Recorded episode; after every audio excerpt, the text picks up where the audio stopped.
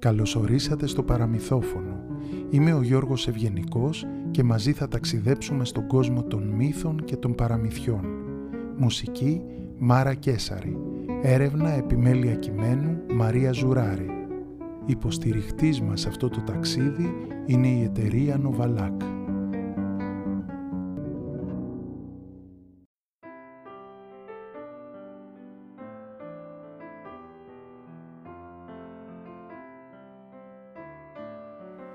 Μια φορά και έναν καιρό, σε ένα τόπο μακρινό, ήταν ένα μικρό αγόρι.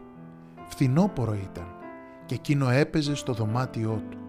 Είχε παίξει με όλα τα παιχνίδια του, είχε ζωγραφίσει, είχε παίξει μπάλα, αλλά τώρα δεν έβρισκε τίποτα να κάνει.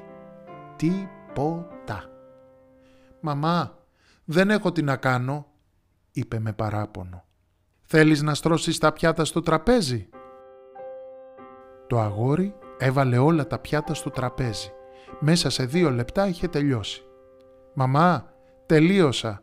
Τώρα τι να κάνω; Θέλεις να ποτίσεις τα λουλούδια στον κήπο». Το αγόρι βγήκε με το ποτιστήρι στον κήπο και πότισε όλα τα λουλούδια. Αλλά ύστερα από λίγα λεπτά, νάτος πάλι. Είχε τελειώσει το πότισμα. Τι άλλο να του έδινε να κάνει η μαμά του; Το βρήκα σκέφτηκε και το πρόσωπό της έλαμψε από χαρά. «Αγόρι μου, θα σου δώσω ένα γρίφο να λύσεις και αν τα καταφέρεις σου υπόσχομαι ότι θα σου φτιάξω μια λαχταριστή πίτα». Άστραψαν τα μάτια του παιδιού και οι γρίφοι του άρεσαν πολύ και οι πίτες της μαμάς του. «Ναι, ναι», φώναξε. «Τι πίτα, τι πίτα».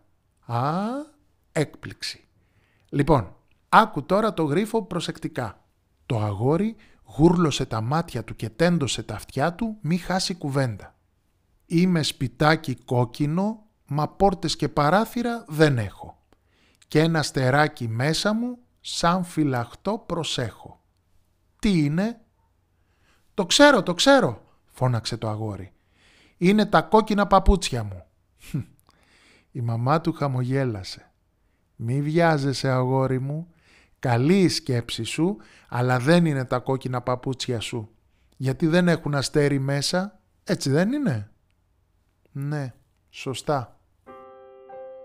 Το αγόρι άρχισε να ψάχνει τριγύρω για κάτι κόκκινο, χωρίς πόρτες και παράθυρα και με ένα αστέρι μέσα.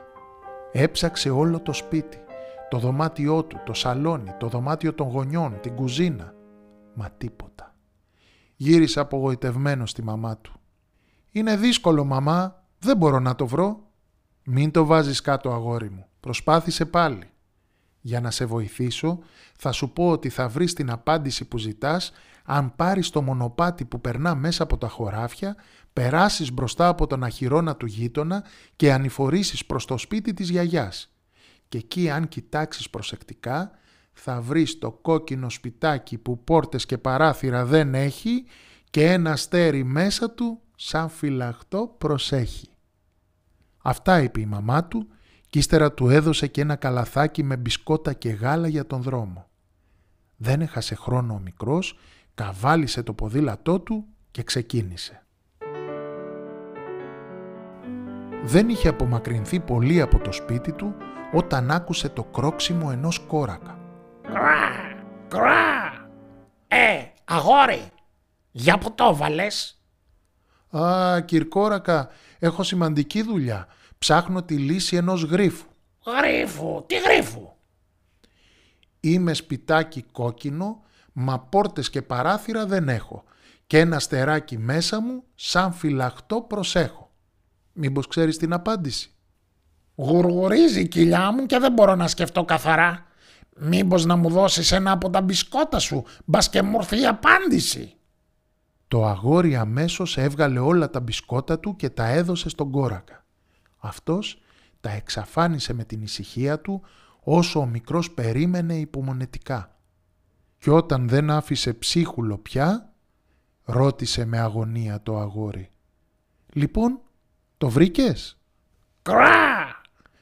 Όχι, δεν το βρήκα, συγγνώμη. Αλλά ξέρω ποιος μπορεί να σε βοηθήσει. Η γάτα που τριγυρνά συνεχώς από εδώ και από εκεί. Σίγουρα θα έχει δει το σπιτάκι που ψάχνεις.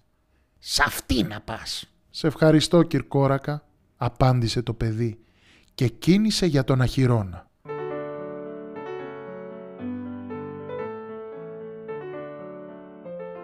Η γάτα κοιμόταν γουργουρίζοντας πάνω στα άχυρα. «Γεια σου κύρα Ψιψίνα, συγγνώμη που σε ξυπνάω, αλλά έχω μια πολύ σημαντική ερώτηση να σου κάνω». Η γάτα χασμουρήθηκε, τεντώθηκε, απλώθηκε και ύστερα νιαούρισε βαριεστημένα. Και ποια είναι η ερώτηση; Άκου κύρα ψιψίνα το γρίφο μου. Είμαι σπιτάκι κόκκινο, μα πόρτες και παράθυρα δεν έχω. Και ένα στεράκι μέσα μου, σαν φυλαχτό προσέχω. Μήπως ξέρεις που μπορώ να βρω αυτό το σπιτάκι;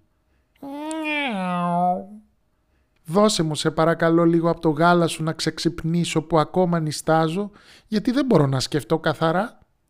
Με μιας, ο μικρός της έδωσε όλο το γάλα που του είχε δώσει η μαμά του. Και η γάτα έχωσε μέσα τη μουσούδα της και το εξαφάνισε στο λεπτό. «Καλύτερα τώρα, θυμήθηκες αν το έχεις δει κάπου» ρώτησε το αγόρι.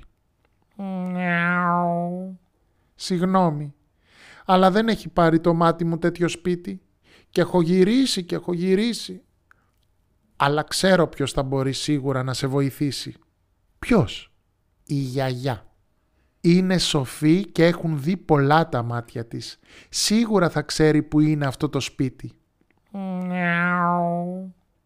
Έχει δίκιο η κυρά Ψιψίνα, σκέφτηκε το αγόρι. Η γιαγιά τα ξέρει όλα.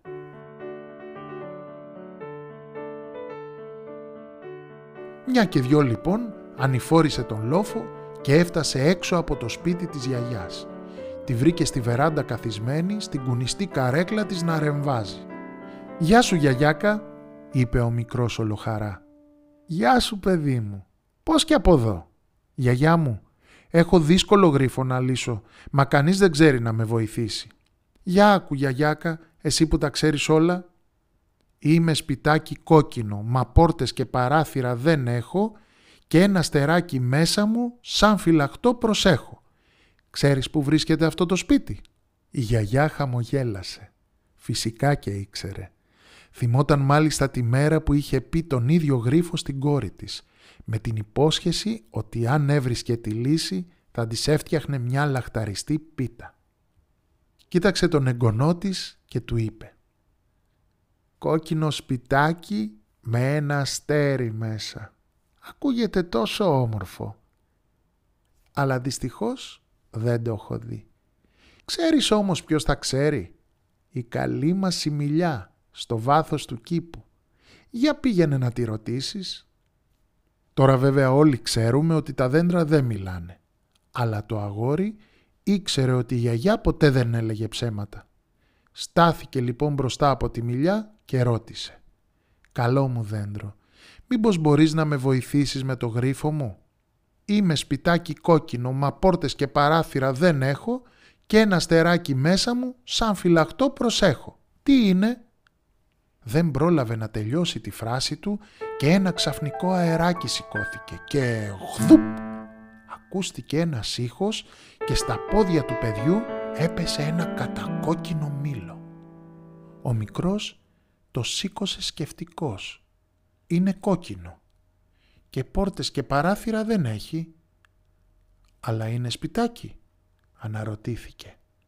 Μα τότε μέσα από το μήλο ξεπρόβαλε ένα μικρό σκουλικάκι. Είναι και σπιτάκι για το σκουλικάκι, σκέφτηκε ενθουσιασμένος. Αλλά αστέρι, δεν ήξερα τα μήλα να έχουν μέσα τους αστέρια Πήρε όμως το μήλο μαζί με μερικά ακόμα γιατί είχε αρχίσει να πεινάει και το καλάθι του ήταν αδιανό και ξαναπήγε στη γιαγιά. «Βρήκες αυτό που έψαχνες παιδί μου» «Δεν ξέρω γιαγιά, το μήλο είναι κόκκινο και είναι και σπιτάκι για το σκουλικάκι και ούτε παράθυρα έχει ούτε πόρτες. Αλλά δεν νομίζω ότι μέσα έχει αστέρι». «Για να το ανοίξουμε να δούμε», είπε η γιαγιά και με ένα μαχαίρι που έφερε έκοψε το μήλο στα δύο ξεκινώντας από το κοτσάνι και κάτω. Το αγόρι κοιτούσε με αγωνία. Μα μόλις το μήλο χωρίστηκε στα δύο, το προσωπάκι του συνέφιασε. Μέσα δεν υπήρχε κανένα αστέρι, όπως ακριβώς το θυμόταν. «Τίποτα, γιαγιά. Λάθος κάναμε». «Περίμενε, παιδί μου», είπε η γιαγιά πονηρά. «Για δώσε μου ένα ακόμα μήλο. Έχω μια ιδέα. Αυτή τη φορά θα το κόψω διαφορετικά. Αντί από πάνω προς τα κάτω, θα το κόψω στα πλάγια, από τη μια μεριά στην άλλη. Το αγόρι έδωσε ένα ακόμα μήλο στη γιαγιά του, αν και δεν περίμενε να αλλάξει κάτι. Τα μήλα δεν έχουν μέσα τους αστέρια, πώς ήταν δυνατόν να πιστέψει το αντίθετο; Η γιαγιά πήρε το δεύτερο μήλο, το έκοψε στα πλάγια από τη μια μεριά στην άλλη και ύστερα γύρισε τα δύο κομμάτια να τα δύο μικρός. «Α», είπε γεμάτος έκπληξη, έβλεπε μέσα στο μήλο ένα αστέρι. «Γιαγιάκα μου Σοφή, έλυσε στο γρίφο», φώναξε και αγκάλιασε τη γιαγιά του. Και εκείνη, όλα αγάπη, του είπε «Μαζί το λύσαμε παιδί μου. Μάζεψε τώρα μερικά μήλα ακόμα και πήγαινε τα στη μαμά σου. Φαντάζομαι πως τώρα ξέρεις τι πίτα θα σου φτιάξει. Και βέβαια ήξερε. Μιλόπιτα και την έφτιαχνε πάντα τόσο νόστιμη και λαχταριστή που ήδη του έτρεχαν τα σάλια. Γρήγορα γρήγορα λοιπόν μάζεψε τα μήλα και πήρε το δρόμο του γυρισμού. «Μαμά, μαμά!» φώναξε μπαίνοντας στο σπίτι. «Ξέρω την απάντηση στο γρίφο σου». «Α, ναι, και ποια είναι» ρώτησε η μαμά του. Το αγόρι την κοίταξε με ένα πλατή χαμόγελο και ύστερα της έδωσε το καλάθι γεμάτο κόκκινα λαχταριστά μήλα. «Μπράβο παιδί μου», είπε η μαμά του και του έδωσε ένα φιλί. «Ας φτιάξουμε τώρα μαζί την πιο ωραία μιλόπιτα του κόσμου». Και πράγματι, η μιλόπιτα που έφτιαξαν εκείνη τη μέρα ήταν η πιο νόστιμη που είχαν φάει ποτέ.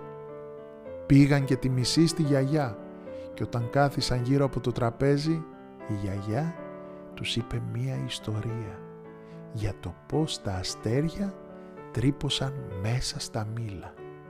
Αλλά αυτό είναι μια άλλη ιστορία για μια άλλη φορά. Τι είπατε, δεν υπήρχαν αστέρια μέσα στα μήλα, είστε σίγουροι; Για ζητήστε από τους γονείς σας να ανοίξουν ένα μήλο με τον τρόπο που το έκανε η γιαγιά, κόβοντας δηλαδή πλάγια από τη μια μεριά ως την άλλη. Για κάντε το. Ίσως μια έκπληξη σας περιμένει.